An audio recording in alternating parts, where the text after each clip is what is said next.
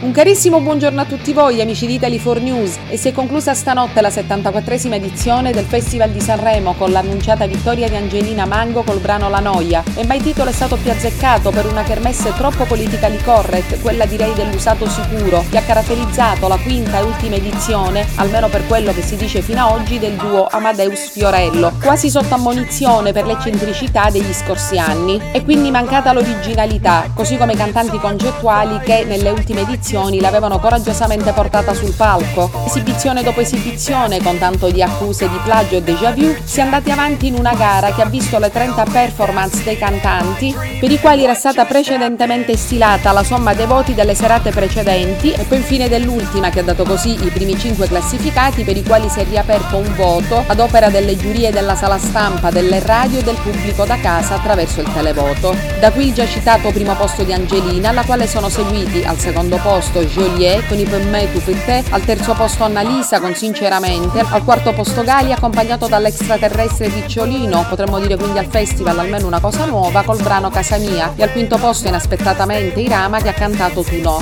Pessima figura quindi per chi già calunniava il povero Joliet di aver ipotecato la vittoria alla luce di chissà quali appoggi, solo perché, forse anche alla luce di una forma di razzismo verso il sud e verso il dialetto, aveva vinto la serata cover.